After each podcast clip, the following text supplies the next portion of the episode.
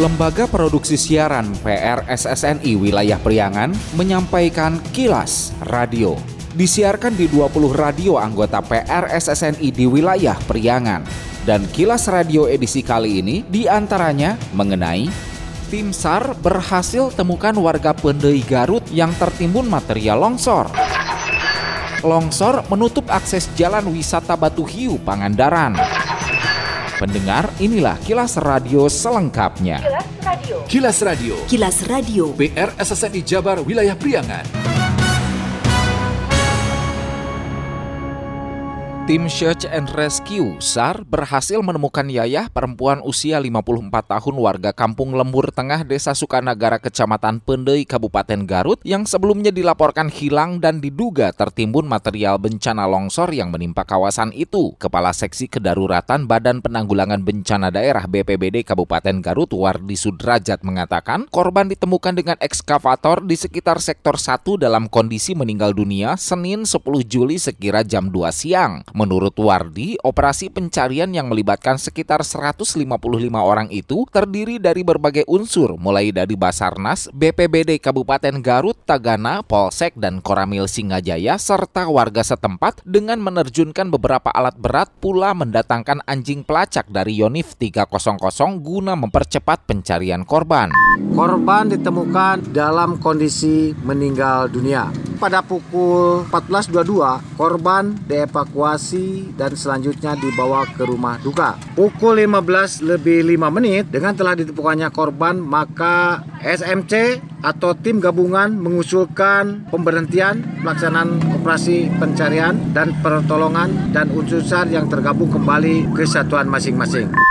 Sebelumnya, Yayah dilaporkan tertimbun longsoran saat sedang mencuci piring di pinggir kolam Sabtu 8 Juli sekitar jam 1 siang. Longsor di Desa Sukanagara, Kecamatan Pendei, Kabupaten Garut itu akibat hujan intensitas tinggi pada Jumat 7 Juli yang berdampak pada areal persawahan di lokasi dengan luas sekira 3 hektar.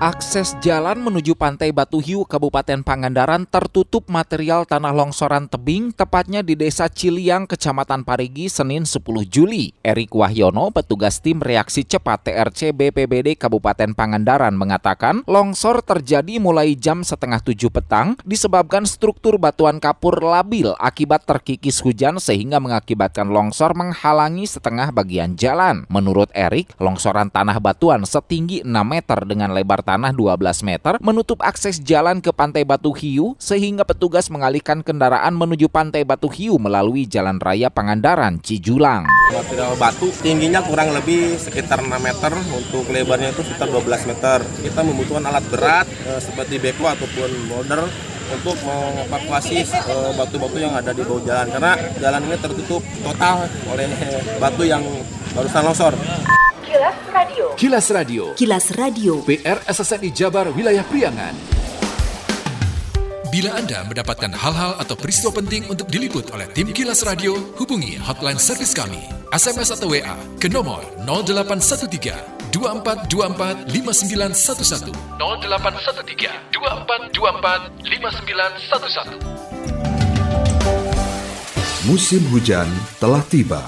Waspadai kawasan sekitar Anda yang berpotensi rawan bencana alam, longsor, banjir, angin puting beliung, dan lain-lain.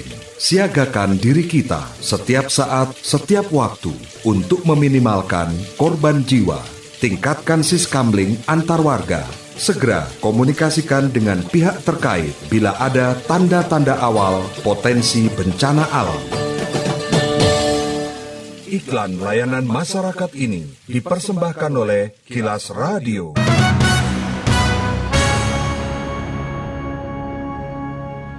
Info Pemilu. Info Pemilu. Persembahan PR SSNI Jawa Barat Komisi Pemilihan Umum KPU Kota Banjar menyatakan telah menerima pengajuan perbaikan dokumen persyaratan Bacaleg untuk DPRD Kota Banjar dari semua partai politik untuk pemilu 2024 pada Minggu 9 Juli 2023 hingga jelang jam 9 malam. Menurut Ketua KPU Kota Banjar Dani Daniel Muklis, dari semua parpol yang menyerahkan pengajuan perbaikan dokumen persyaratan Bacaleg, semuanya diterima pihaknya dan selanjutnya akan memasuki tahapan verifikasi administrasi perbaikan dokumen persyaratan Bacaleg yang dimulai 10 Juli hingga 6 Agustus 2023. Daniel menjelaskan dalam tahapan verifikasi administrasi perbaikan dokumen persyaratan Bacaleg nanti ada dua kesimpulan. Apakah ketika dinyatakan benar dan lengkap serta tidak ada kegandaan maka dinyatakan memenuhi syarat atau MS. Selanjutnya, ketika tidak benar dan ada kegandaan maka dinyatakan tidak memenuhi syarat TMS.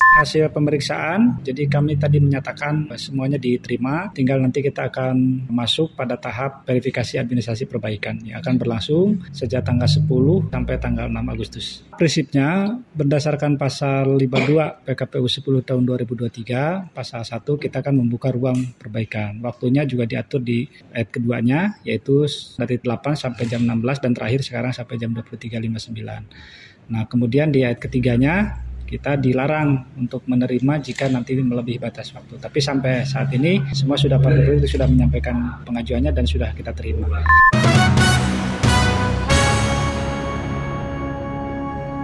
Petugas akhirnya mengotopsi jenazah Ujang Muhammad Ridwan, 26 tahun pemuda warga pada Kembang yang ditemukan di bawah jurang di daerah Cipanas Galunggung, Kabupaten Tasikmalaya Sabtu 8 Juli lalu. Korban mengalami luka benda tumpul di sekujur tubuhnya, diduga menjadi korban penganiayaan. Dokter Fahmi, dokter forensik dari RSUD Dr. Slamet Garut, Senin 10 Juli mengatakan otopsi dilaksanakan sejak siang hingga sore hari dan hasilnya akan dilaporkan ke pihak penyidik dalam 20 hari ke depan. Namun dari hasil pemeriksaan ditemukan ditemukan banyak luka lebam di sekujur tubuhnya diduga mengalami penganiayaan benda tumpul. Semuanya sudah kita periksa, baik pemeriksaan dalam maupun luar. Jadi secara general memang kita temukan adanya multiple trauma ya dan hasil pemeriksaan semua sudah kita tuliskan dalam bentuk laporan obduksi ya. Pemeriksaan dalam pun juga mengenai trauma organ juga sudah kita periksa dan sudah kita dapatkan.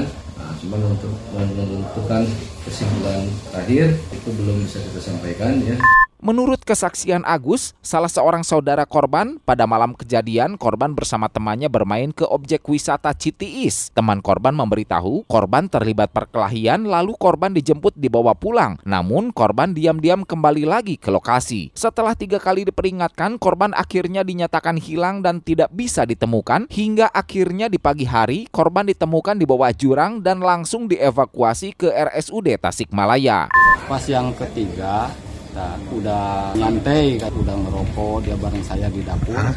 Dia pamit sama saya mau pulang. Sama ya temannya itu yang berdua itu. Pas mau pulang saya curiga. Pas keluar dari motor ya, ya saya eh, di, diikutin sampai ke jalan. Udah nyampe ke, ke jalan betul si motor malah balik lagi ke Cipanas. tempat kejadian Oh, ke tempat itu. kejadian itu. Sama saudara saya mau nyusulin ke tempat kejadian, saya udah nggak ketemu lagi pak, udah nggak ada. Si korban udah nggak ada, saya juga nggak itu, udah nggak tahu lagi ke mana. Sebelumnya, warga Tasikmalaya heboh dengan penemuan mayat pria di pinggir sungai Citiis Galunggung Sabtu 8 Juli. Video penemuan mayat viral di media sosial. Kilas Radio. Kilas Radio, Kilas Radio. PR SSNI Jabar Wilayah Priangan. Sekian Kilas Radio. Saya Dido Nurdani beserta tim Kilas Radio Priangan. Salam PRSSNI. Kilas, Kilas Radio.